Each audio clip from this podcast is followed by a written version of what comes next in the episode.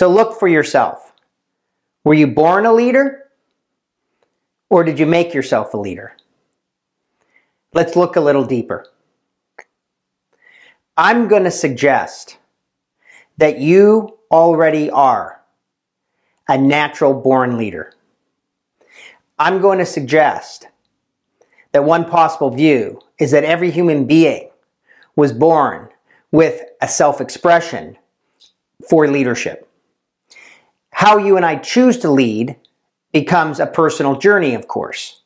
However, I do believe, having coached hundreds, thousands of leaders, and they weren't all leaders. I've coached hundreds and thousands of individuals to become great leaders. And the one thing I know for sure, in my experience, every single person has an innate ability to tap into their own vision, their own desire to make a difference, and their own ability to impact others and cause significant change. Every person that I've ever coached has had that ability. Now, whether they fully embrace that, believe it for themselves, or step into their own leadership is another question.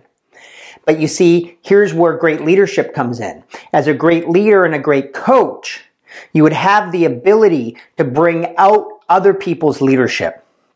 So we know that that's key in people development.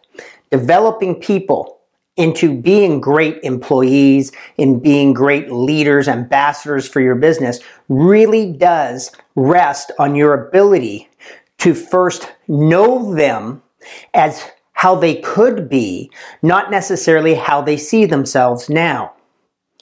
So there is, you know, a quote out there which says great leaders see the leader you could be, not the leader you think you are today. And that's true of great coaches. You think of great coaches from sports teams through the ages have talked about seeing the ability in the player and calling that ability forth through various techniques. But ultimately, it's the coach's view of the player that allows them to grow and blossom into the full possibility of their effectiveness. Now that's in sports, but it's no different than in leadership. Do you see, if you have a view of people that some people can make it and some people can't, then you are limiting what is possible the moment that you empower that view.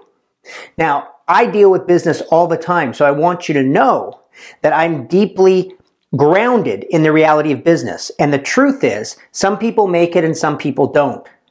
Okay? But I, I want to encourage you as a high performance habit to nurture the view of others where you are that they already have everything it takes to succeed at whatever, whatever it is that you're asking them to succeed at. And then from that perspective, you see, it's my responsibility as the leader to help other people grow and get there. And I'm always looking at how I can be a better coach, how I can be a better leader, how I can be a better listener. You know, I'm asking myself, what am I missing in this person's development such that they demonstrate more of the behavior that we need around here for high performance? One way of thinking of this is through the acronym UAA, and it stands for You Already Are. So I want you to first know for yourself, whether you're a young leader listening to this or you're a seasoned leader listening to this, that you already are the full possibility of leadership in your chosen field. You were born with the innate ability to lead others, to communicate powerfully, to inspire people into a bigger vision for what was possible for them. You already have that ability. And my opinion of leadership is first with myself that I have the profound privilege of continuing to discover and call myself forth to be my fullest expression of leadership. And at the same time, when I have that view of myself, I'm able to then offer that to others.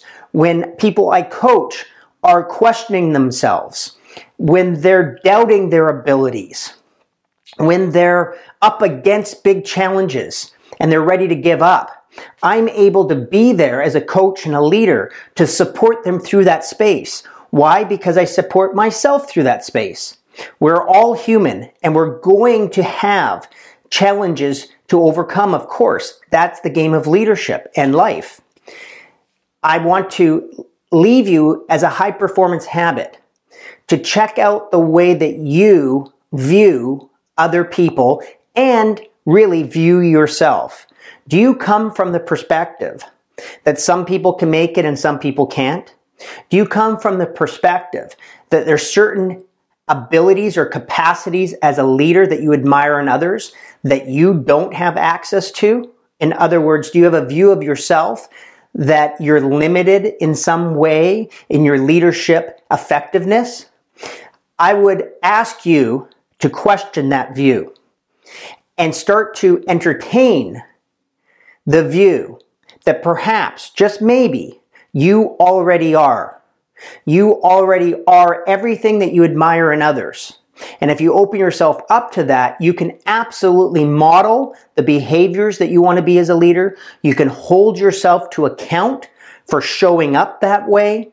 And you can then in turn inspire others to develop themselves inside their unique self-expression as leadership. When you put all that together, you really have what I call a people development culture.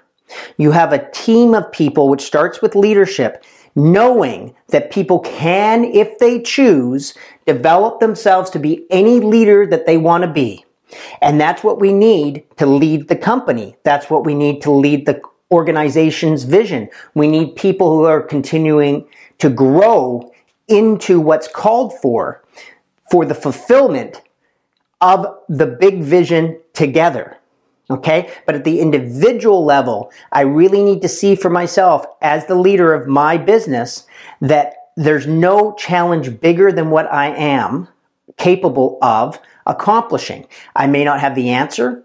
I may need to go get the advice. I may need to, of course, work hard and role model others. But I'm not limited by some view of myself that there's certain traits that I don't have access to. In other words, try on the high performance habit that you and everyone else were born with the full range of leadership capacity already in us. And then your job as a leader is to both bring it out in yourself and bring it out in others.